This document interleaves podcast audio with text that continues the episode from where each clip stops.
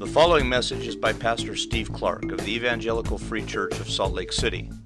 More information is available at our website, www.slcevfree.org.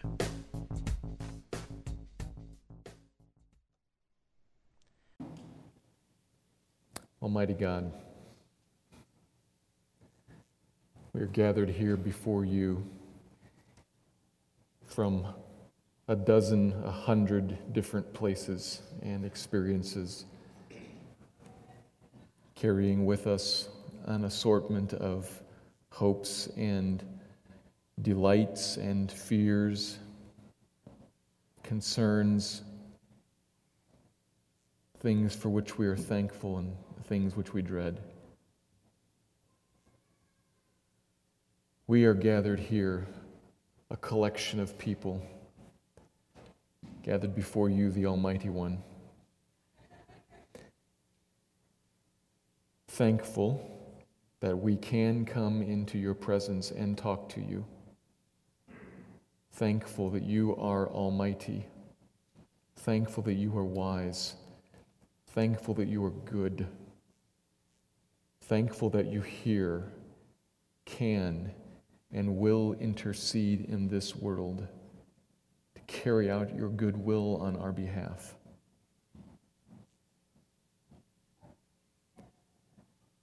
We can say that much. We can say thankful.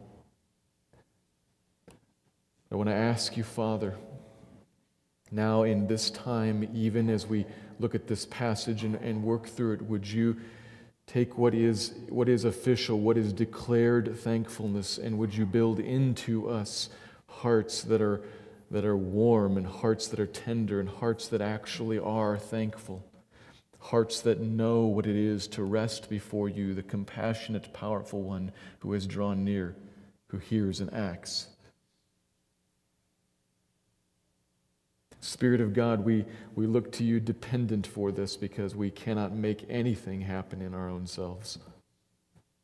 We cannot make anything happen in other people. We can't make anything be but you can. So, Spirit of God, please work now to take the word and press it into our lives and hearts and make us new with it. We sang earlier that the silent word pleads for sinners. Spirit of God, would you, would you draw near and, and draw to the Father sinners like us? Those who don't know you at all and those who do know you but walk away. We are all prone to wander, and we pray, Spirit of God, draw us back. Please draw us back. Draw us from all the places that we run off to and draw us back into the presence of this good God. Open our eyes so we can see Him. That is our great need, that we would see God. Some here, Lord, don't know what I'm talking about. Open their eyes. For many of us, you have already worked, and we have seen you, and we miss you.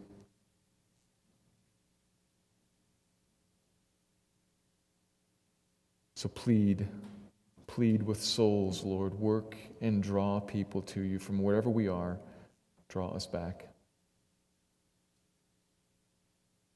Make the word clear. Cause Jesus to shine. Open our eyes to see him. Move our hearts to draw near to him. Humble and lowly before him. And produce in us thankfulness for all the goodness that, that he is for us. Father, you're good. We say thank you. Spirit, we, we pray for your power to run through the room now, to work in hearts now, and cause Jesus to shine in front of us. Father, Son, Spirit, this is what we ask you to do now. This is what we, we declare we want. Now, please bring it and make it so. Cause the word to run here for the glory of Christ and for the good of his church, I pray it. Amen.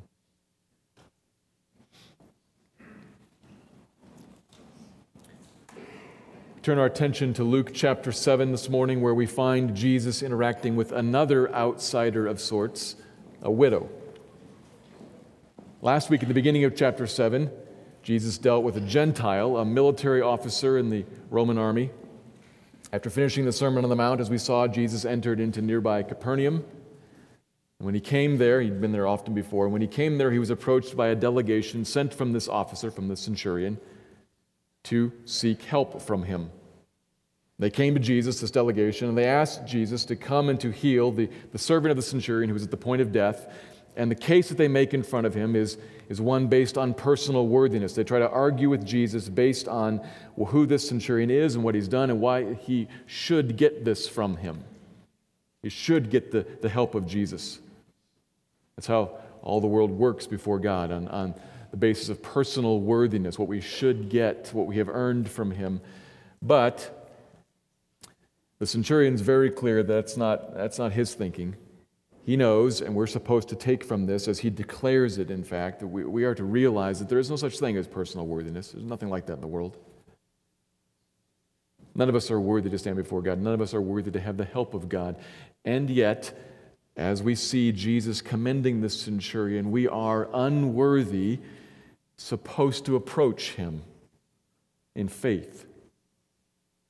We are, supposed to approach Jesus, not based on our own worthiness, but in faith about Jesus, what Jesus has done.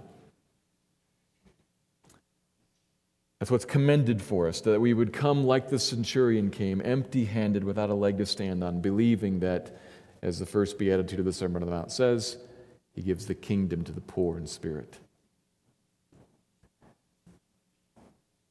That was last week.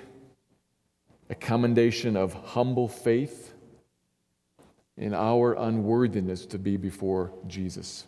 We see him heal the deathly ill servant of a centurion, and now we see him do one thing further than that to raise a son from the dead. He's going to act for another outsider, a widow. Let me read the passage. This is Luke chapter 7, verses 11 through 17. Then I'll make just a couple of the details clear before drawing out two observations from the text. This is Luke chapter 7. Soon afterward, he went to a town called Nain, and his disciples and a great crowd went with him. As he drew near to the gate of the town, behold, a man who had died was being carried out, the only son of his mother, and she was a widow. And a considerable crowd from the town was with her. And when the Lord saw her, he had compassion on her and said to her, Do not weep. Then he came up, touched the bier, and the bearers stood still. And he said, Young man, I say to you, Arise. And the dead man sat up and began to speak. And Jesus gave him to his mother. Fear seized them all, and they glorified God, saying, A great prophet has arisen among us, and God has visited his people. And this report about him spread through the whole of Judea and all the surrounding country. Luke chapter 7. Jesus is traveling with a great crowd and with his disciples also, and for some reason or another, he goes to Nain. God has a purpose in this, but people probably were wondering what's going on with Nain because it's just a tiny little town of no significance whatsoever. But God has a reason, and Jesus and crowd approaches, and as they come to the gate of the town, the formal entry place, kind of like the, the official front door. This place was so small there wouldn't have been a wall built around the town, but but every town had an official front door, a gate. He's approaching the gate to come into the town, and what do you know? Behold, it just so happens that out of the gate comes a funeral procession on the way to the cemetery. Jesus looks over the procession, takes it all in and understands it, sees what's going on. He approaches and speaks to the widow, and then he approaches the body and we are carefully told he touched the platform on which the body under a shroud had been laid. Didn't touch the body. Luke tells us that not because it would keep Jesus ceremonially, ceremonially unclean. He tells us something very particular there. He touched only the thing he was on. Now, that wasn't necessary because he could have just said, of course, stop, hold on. The bearers would have stopped. There's a big crowd that everybody knows who Jesus is at this point. But he touched it. And that did make him unclean according to the law of the Old Testament. But he understood that to come in contact with an unclean thing like a dead body, or in contact with a thing in contact with an unclean body, if you touch a body or you touch a grave that has a body, or if you're in the tent that has the body, if you touch the thing that the body is sitting on, you become unclean. Jesus did that and became ceremonially unclean, but he didn't touch the body itself, which becomes important. Because by a simple word only, he raises this boy, this young man, from the dead. He speaks to him and he comes back to life. And notice the, the language puts a little bit of emphasis here, which is hard for us to grasp because we've read this stuff so much. Yeah, we, we almost kind of yawn. He raised somebody from the dead. I mean, next chapter he's going to do the same thing. Later, he's going to raise Lazarus. I mean, he just raised people from the dead. The language of the chapter draws us up short by saying, The dead man sat up and spoke. Now, of course, that means he came to life again, but he didn't come to life lying under the shroud and say, Hey, what's going on? and move the shroud away. He just up and he speaks not a movie. The dead man sat up and spoke. At the word of Jesus. And Jesus gave him to his mother, and fear seized them all. You bet. But in this situation, we don't have the fear that, that, grips them. The fear that grips them is not the fear that we've seen before of of total, unexpected, out of the blue, don't know what to do with this sort of who are you shrinking back. By this point, Jesus is known, and the, the litany of miracles that he has performed in this region, people know. And he arrived with a crowd. People saw him come, and he talked with the widow. So there was some lead up to this. It's not completely terrifying fear. There's more of a, of a reverence in this because they did two things fear seized them and they glorified God.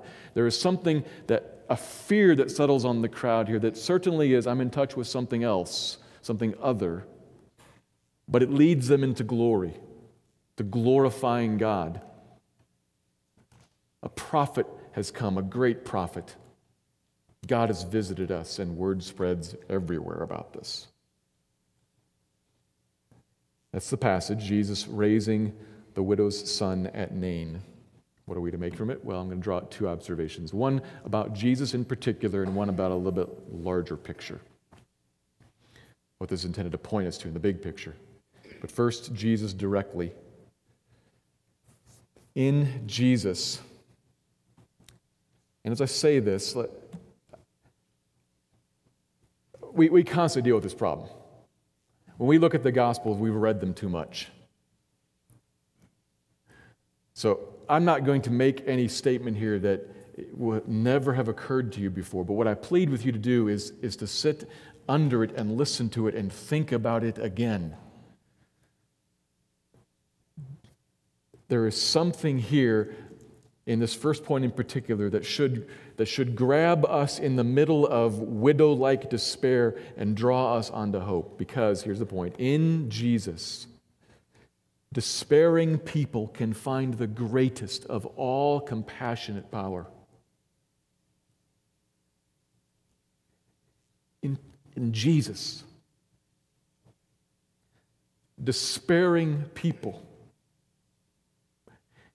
and if you don't think that's you, hold on, we'll come back around to that. It's going to be you. Despairing people in Jesus can find the greatest of all compassionate power. Here's a woman, a widow, and in a way, a whole town that is mourning in deep despair. The townspeople less so, of course, but, but it makes a point, the text makes a point that there, a large number, a considerable number of folks were with her because they also are grieved for her. They realize, struck once with, with the death of her husband and struck again with the death of her only son, and, and they're grieved by this. They themselves are mourning, but certainly she more so. She's already wept over the death of her husband. She's a widow, which makes her vulnerable in any society, but particularly back then. She's vulnerable to exploitation. She's maybe even unable to provide the basic needs of life. You know, in, in a society based on muscle, widows are at a disadvantage. But thankfully, she has an able bodied son. The only male heir, and so she ties him, he ties her to inheritance in the land, ties her to family name, ties her to food, protection. So she's okay until he dies. And not only is, is the, the, heartbreak of the loss of another loved one, the bearing of a child, but, but there's, there is a real, hard for us to, to get perhaps, but a real fear of am I going to make it in this life as a widow, all alone? She's heartbroken and she's afraid and she weeps in despair. In verse 13, the Lord saw her and had compassion on her. The word compassion.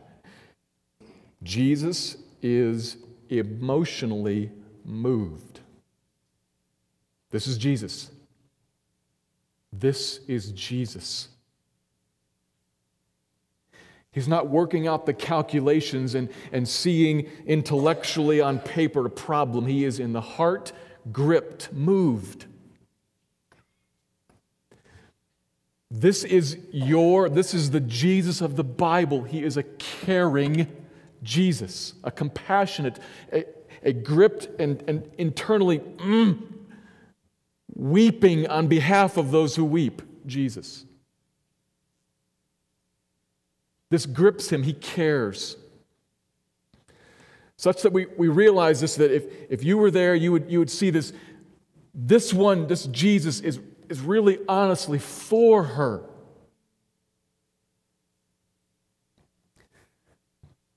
We've seen on every, in every chapter of this gospel so far, we've seen Jesus consistently receiving people, coming to him. Last section, it was a centurion coming to him with problems, and he, he graciously, kindly addresses every one of those problems. But this is different in that Jesus initiates. He sees this going on. They're just walking by on the way to the cemetery. He sees this. He interjects himself into the situation and, in compassion, says to her, Don't weep. Which is not a command. Stop your, stop your crying. It's a don't weep. Don't cry. Words of encouragement that he's going to back up with power. He spoke to her tenderly, and then, verse 14, what Luke's trying to show us here is another instance of what the centurion recognized you have great authority. Luke's whole point in describing what he touched is to say he didn't touch the body, he just spoke to the body which is like the centurion said you say, go, come, people under authority, things under authority, obey your word. That's a statement about authority, which comes out even more so. the importance of that statement is highlighted even more when you see the connections to the Old Testament prophets, Elijah and Elisha. The crowd calls him a great prophet. Why did they say that? Because in their minds, they see direct connection with Elijah and Elisha, two back to back prophets in the Old Testament. The miracles of God, if, if you were to read the whole Old Testament and kind of note where all the miracles happen, they are not evenly distributed throughout all the Old Testament. They kind of appear in clusters. They're sprinkled here and there, but they appear in clusters around times where God's working in great miracle workers and doing some great movement of deliverance. And one of those great clusters is the Elijah Elisha cluster. Each of them performed all kinds of miracles, and each of them, in separate instances, raised a dead son on behalf of a particular woman. Both of them did. Elijah, you could read about this in 1 Kings 17. He met a widow at the city gate of a town called Zarephath. And he saw her son, and it's described as if there's just the two of them. It doesn't say it's an only son, but described that way. And we, we read the account and we see him get sick and die and see Elijah raise him back to life. And Elisha, in 2 Kings chapter 4, we read the account of how he raised to life again the son of the Shunammite woman. The parallel is stronger between Jesus and Elijah, including even very similar wording where it says, uh, actually identical wording. Jesus, it says, gave him to his mother. Same phrasing in the account of Elijah gave him to his mother. Parallel stronger there, but both of them undeniably similar, except in how the actual raising happened. Maybe you know the stories. Elijah and Elisha both prayed to the Lord fervently, we are told. And they both had to have extensive physical contact with the dead body. Elijah went and laid body to body, laid on the boy three times. Cried out to God three times before he was raised. And Elisha, same thing. In fact, Elisha tried to heal him from a distance, tried to send his servant along with the staff, said, Take my staff, touch him, I'll pray. Didn't work. Elisha had to come and again lie on the body. And it's very graphic. It says mouth to mouth and eye to eye and hand to hand, twice crying out to the Lord. And only then did the boy come back to life.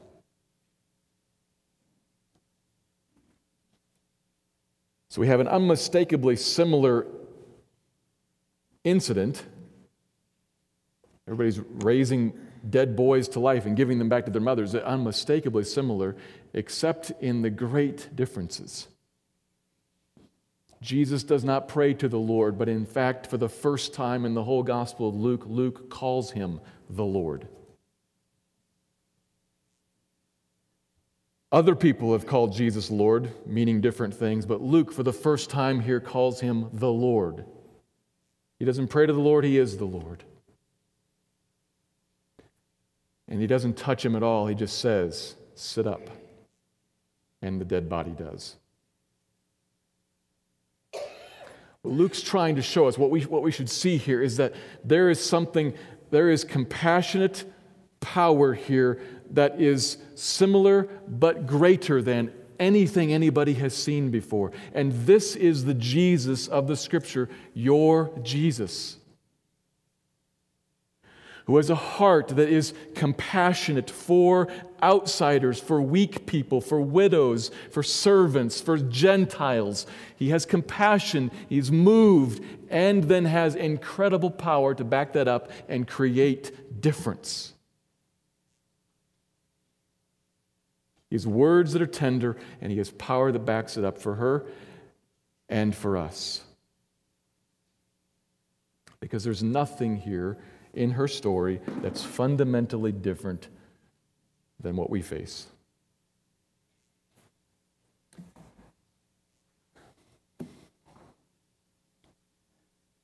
Talking about despairing people here. That's all of us. That's all of us. Some some of us, at some times, maybe even just sit here, sit here right now, this story kind of touches you in a certain way because you know the particular pain of the death of a, of a loved one, a spouse, or the death of a child. So this resonates in a certain way with you. But then more of us can identify with the particular fears that she faces in the death of those loved ones, being alone and being physically and financially, even very much food, materially vulnerable. You can identify with that maybe. we all seek to build lives and we build careers and we build families and we build homes and we secure them as best we can. And we lock the doors and we take out insurance policies and we exercise and we eat well. But you know this, don't you? That in the moment of your, of your greatest delight, you are a breath away from deep despair.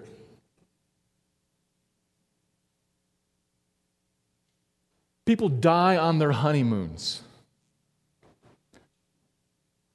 Not everybody, of course, but not nobody. Little children perish. Not all, but some. You're finally getting your career in order and you're finally gathering your marriage together and you finally had a bumper crop and you build great big barns to hold it all in. You fool, this very night your life is demanded of you. Every, there isn't anything in life that secures us. We can sit, we, we do sit, we so often sit. I finally got it all pulled together. But everything is vulnerable to the whims of the world to the sin of other people, to weather patterns. You can't control anything.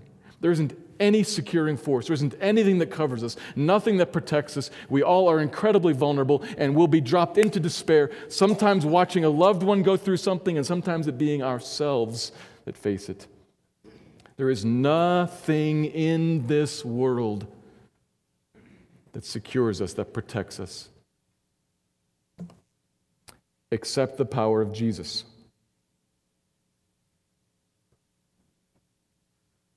Nobody believes that. I just said that to you, and yeah.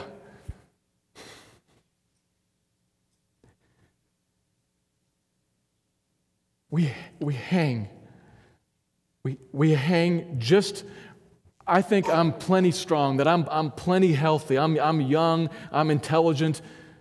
You think the same thing about yourself, no matter how old you are.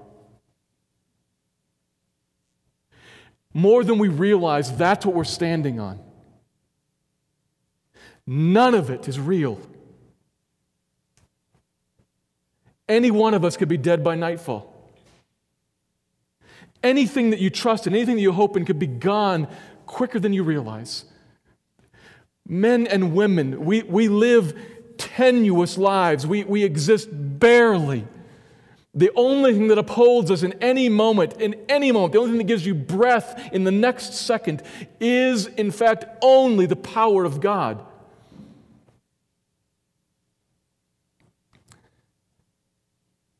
Is it enough for you to know that the power of God for you in Jesus is shaped by the great compassion of Jesus.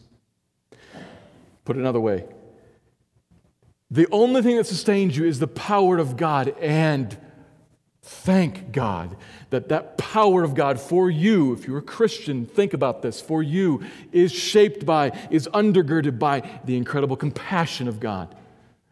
Is it enough for you that the compassionate power of Jesus is. Because it is. Because it is.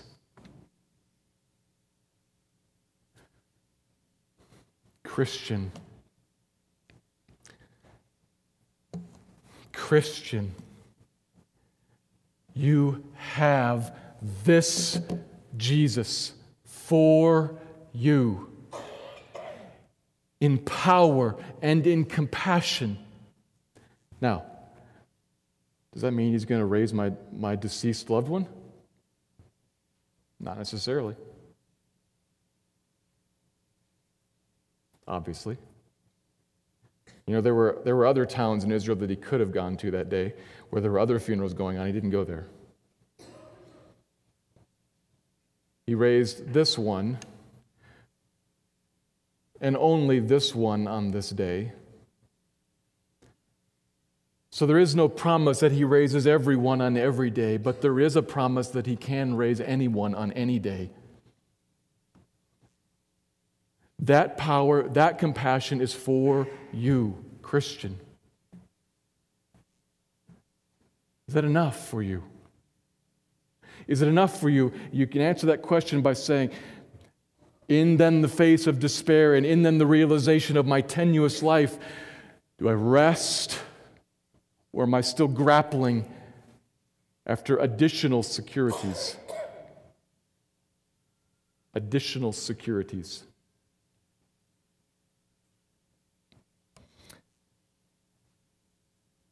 This is great news.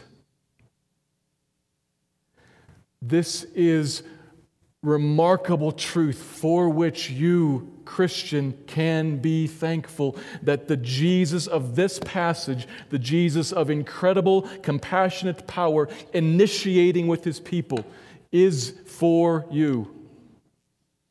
That is good news. And it should lead you beyond just declaring, I am thankful for him, and it should lead you to be thankful as you realize that this is him and he is yours.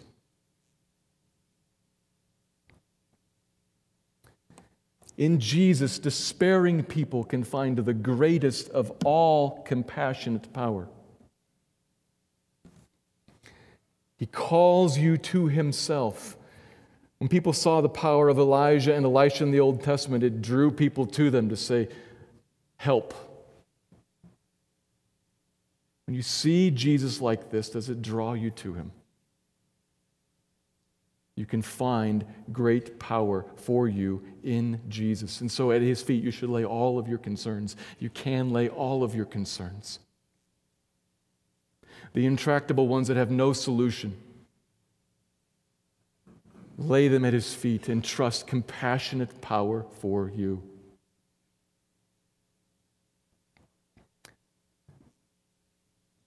This is the first piece, a, showing of what Jesus is and who Jesus is for us. But the second observation kind of moves us a little bit beyond just what we see about him to what's going on here in this story. Some of what's going on in this story. Here's the second observation.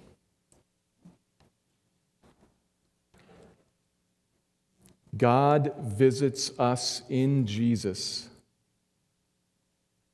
to bring the dead to true life so as to bring glory to himself. I'll say that again. God visits us in Jesus to bring the dead to true life so as to bring glory to himself. I said God visits. I take that word from verse 16 where the, the crowd says, God has visited his people. They recognize something about Jesus and his great compassion and power. They connect him to the prophet idea. And they know that where God acts in a great prophet, God is visiting his people. That is, God is, is coming to his people to do something, usually something good.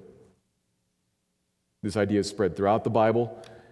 Throughout the Old Testament, you could read the words used often. God visits sometimes to, to overcome famine, to, to relieve disease, to deal with corrupt government, to deliver from foreign enemies. He visits them often to do good. We saw it in chapter 1 of Luke. Zechariah prays in thanksgiving God has visited to redeem his people. God visits. The people recognize Jesus. God is visiting us in Jesus. All these miracles that He's performing, and the miracle that He just performed of raising this widow's only son and, and bringing back to life her loved one and, and placing her back in a position of security. God has visited us in Jesus. Yes. But, and it may seem, it's deliberate, it may seem like I'm pushing one way in the first point, and now I'm going to push the other way against that first point.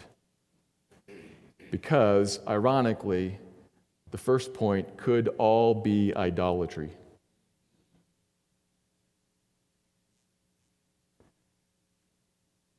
If we focus only on God visiting, God drawing near to miraculously address all of the circumstantial issues and fears and needs in my life, if that is our focus and that's how we view God and that's what we think of God doing for us in Jesus, it might be just a furthering of the idols in our own heart that we worship every day. We might be completely misunderstanding what God's doing. Here's what I mean.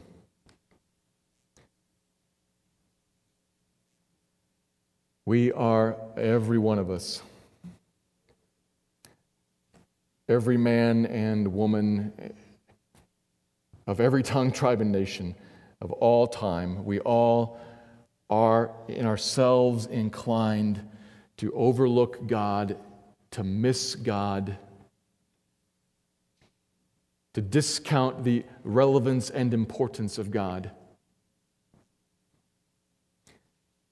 To turn to Him, though, then only in moment of need. Once every other hope has been tried and has failed, we turn to God then and seek Him then in our moment of need but viewing only God as the one who meets our momentary need. I need you because I need this. If you can give me this, okay.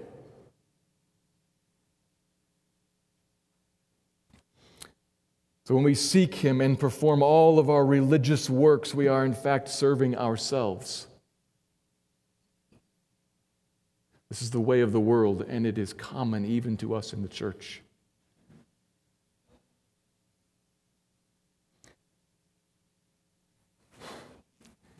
It is possible then that we can look at the first point and we can look at the compassionate power of Jesus for us and totally miss the the great and Godward work of God in sending Jesus for us, and we can turn him into essentially sugar daddy, checkbook. We can turn him into the one who just gives us our stuff for us. This story is intended to draw us out of ourselves and to look and to cause us to look up and to see something far grander and far larger than just me and my needs here in this world. We are men and women. Sit under this and realize I'm, I'm going somewhere with it, but sit under this because you will only get where I'm going if you first sit under this and realize the gravity of our situation.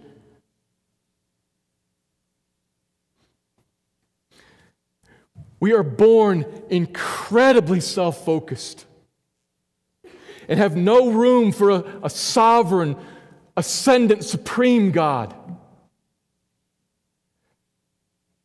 We love the Jesus of compassion and power because he's the kind of Jesus who gives us what we really want. He protects the lives of our loved, one, loved ones and secures our, our material goods. Thank you. Bless the Lord.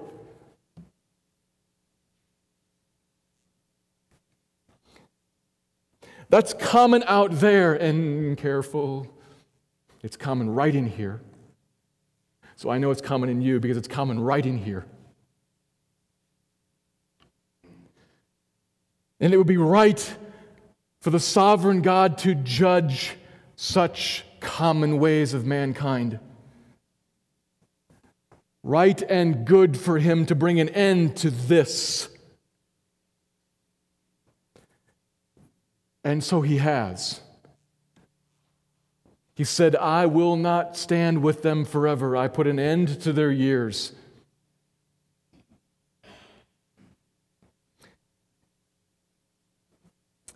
We all stand under the judgment, moving towards physical death. That is an undeniable proof that we are in the wrong even as we live. Do you get that about yourself? Do you get that about yourself? This is you. Bent so strongly, so deeply inward, pride lives full bore in every single one of us.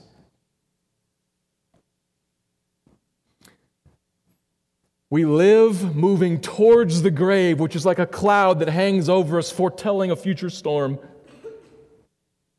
All that comes to every single one of us is death, and after that, the death. And God would be right God would be good to visit upon us in any and in everyday judgment. Because this is wrong that we human beings, we creatures made in his image, set him aside and only summon him up to meet our desires and attempt to turn him and twist him to be servant to me. All that would be left if he were to visit upon us judgment would be our grudging admittance that his judgment is right and true and that I am a rebel.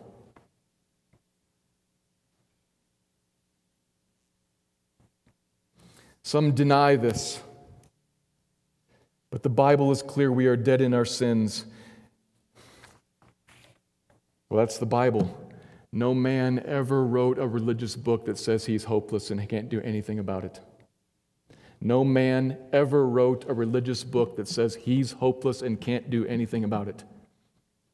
That's the word, the truth of God to us. We are dead in our sins.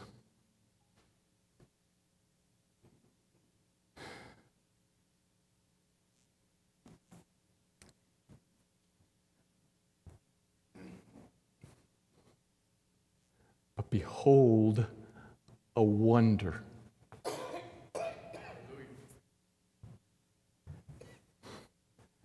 Behold the astounding, great, vast, wide, long, high, deep mercy of God. We lie dead on a platform under a shroud, being carried to the grave and to judgment. That's who you are.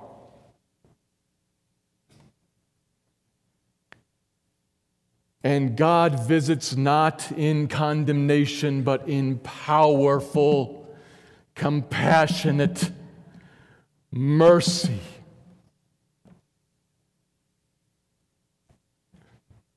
With this Jesus, and only with this Jesus, He can't do it any other way, only in this way. That's who we are, and God visits us with a Jesus that reaches out and touches, deliberately, deliberately touches to take upon himself. Can it be? To take upon himself off of you death and condemnation and uncleanness and take it onto himself, rendering himself that in our place, and giving from himself the only alive one clean, pure life. All the details are not here in chapter 7 of Luke. But the contours of this great mercy are traced out enough that we can see, perhaps you can see or hear. Romans chapter 5, verse 6 While we were still weak, at the right time, Christ died for the ungodly. Maybe you can see Ephesians 2 here God being rich in mercy, rich in mercy because of the great love with which He loved us while we were dead in our trespasses and sins. He made us alive with Christ. By grace, you've been saved.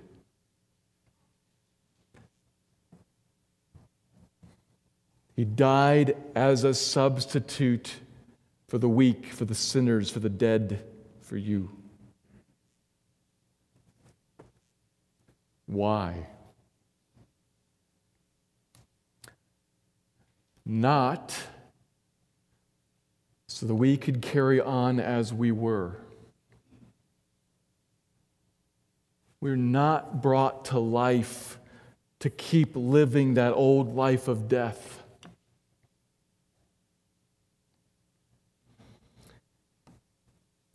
Were brought to life, that fear and praise would break forth from us.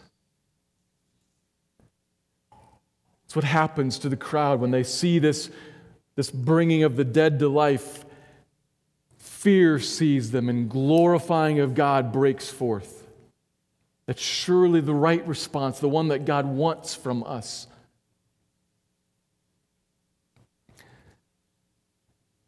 To put it in different words, what He wants from us is a people that are brought to life and moved, a people that are changed as fear grips us and glory, glory grips us.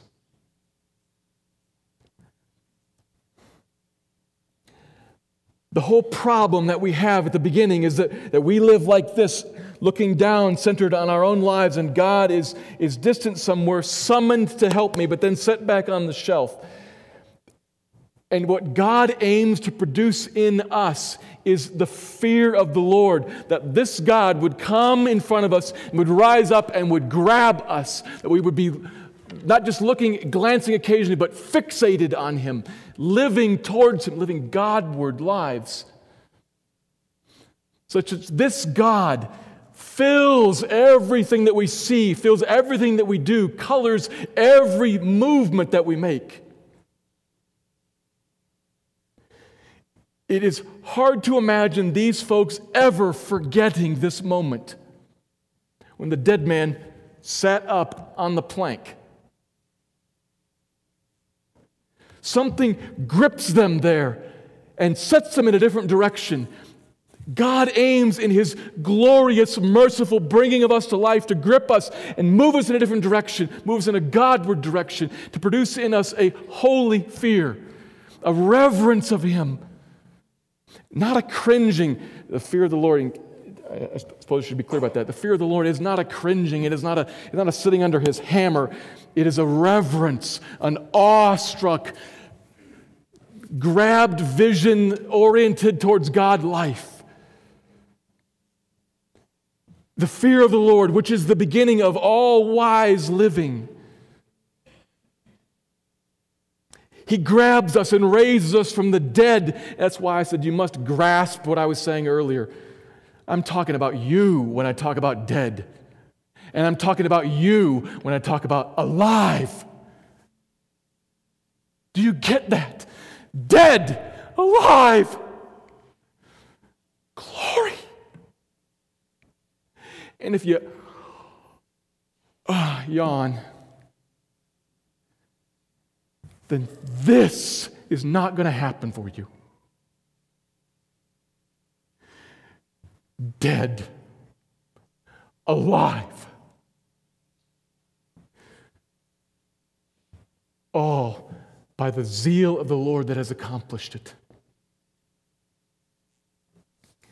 He aims to draw out from us fear, that is, holy fear, an awed reverence, a right comprehending of who He is, very closely tied to the end they glorified His name because glory, the word for glory is similar to the word for, for weight, for the weight, for heaviness fearing the Lord, a, a weight rests on you. Like think of one of those lead aprons that they drape on you when they're about to take your picture of your dental fillings. You feel this thing, it sits on your whole body. A lead apron, a weight that rests on you. It doesn't weigh you down so that you're pinned and can't move, but you can't not notice it. God aims to rest on us a fear of Him, an awe of Him. Red is to rest on us His glory. That we would comprehend something about Him, something marvelous about Him, and what would come out of us consciously and unconsciously. We can't not notice it. It steers, it, it directs everything that we do, everything that we are. What would come out of us is a Godward praising and a Godward honoring of Him in everything in our lives. We are saved to be different, not the same. He aims to draw out from us fear and glory, a praising and an honoring of Him. Just that we are no longer living dead in the world, but we are alive alive to God, alive to His goodness, alive to His reality, alive to his promises, alive to his truth, and alive to his people, to his kingdom. Do you know such a life?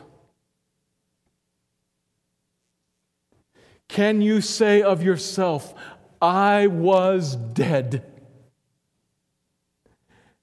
and I have been made alive? I was dead, and I have been made alive so as to live. I was dead, and I have been made alive so as to live in holy fear and in the glorifying of God.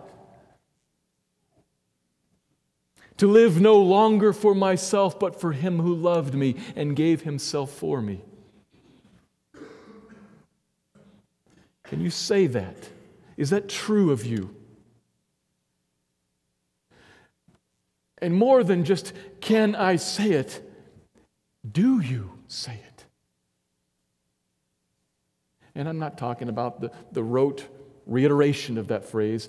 I'm talking about does it run through your mind? Does it fill you? I was dead and I'm alive by the grace of God. Does that fill you? Or is that on the shelf somewhere, left off to the side as you pursue life? Don't, oh, don't do that. You're, you're pulling out the power cord. If you're, if you're trying to live like that, you're pulling out the power cord. That, that vision, I was dead, and by the grace of God, I am alive. That truth, that vision, that reality is what God means to run through you. To build in you fear and glory and Godwardness and joy and delight. You were dead. By the compassionate power of Jesus, God visited you and made you alive. Life for you is different different forever. To yourself, then, say that. To yourself, then, preach that. To yourself, remember this. This is Jesus for you. God sent to save you and bring you to life. It is a glory, it is a goodness, and it is a mercy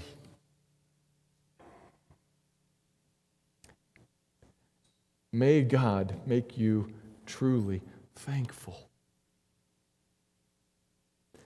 May God press this into you that you would walk in joy in it, you would never forget it. You would remember, I sat up dead and began to live by the grace of God. Let me pray.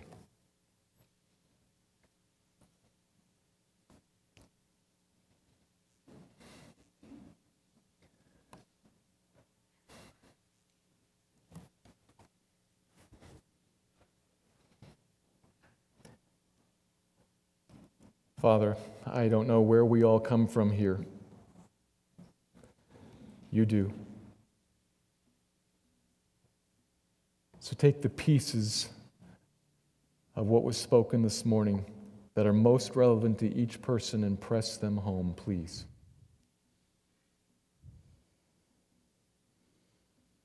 That which was less relevant, that which was confusing, set it aside, but that which is relevant, that which would produce fruit, press it home and produce difference, produce different people, produce a different church?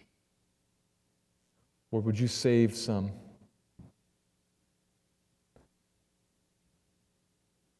Would you speak to those of us, some of us who are saved and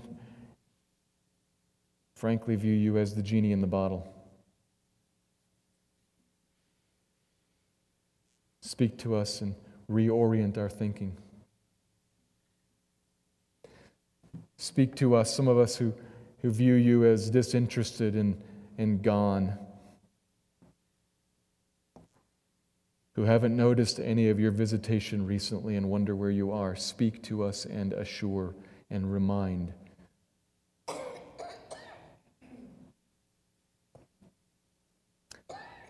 Lord, would you build your church? Build up Christians who walk in the fear of the Lord, who walk glorifying you. Build up Christians, Lord, who are keenly aware of being brought to life from death and are shocked by that every day.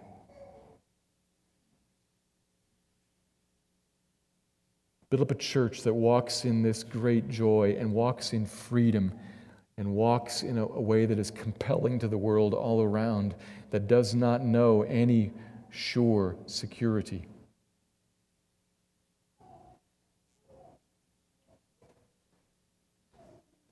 Build a people, Lord, please. Honor your name. Be the center of our thinking and the center of our hoping. Be our joy and our love. Thank you, Father. We put our trust in you. We say thank you. Amen. Thank you for listening to this message by Pastor Steve Clark of the Evangelical Free Church of Salt Lake City in Salt Lake City, Utah. Feel free to make copies of this message to give to others, but please do not charge for these copies or alter the content in any way without permission. We invite you to visit our website at www.slcevfree.org or call us directly at area code 801 943 0091. Our mailing address is Evangelical Free Church of Salt Lake City, 6515 South Lion Lane, Salt Lake City, Utah 84121.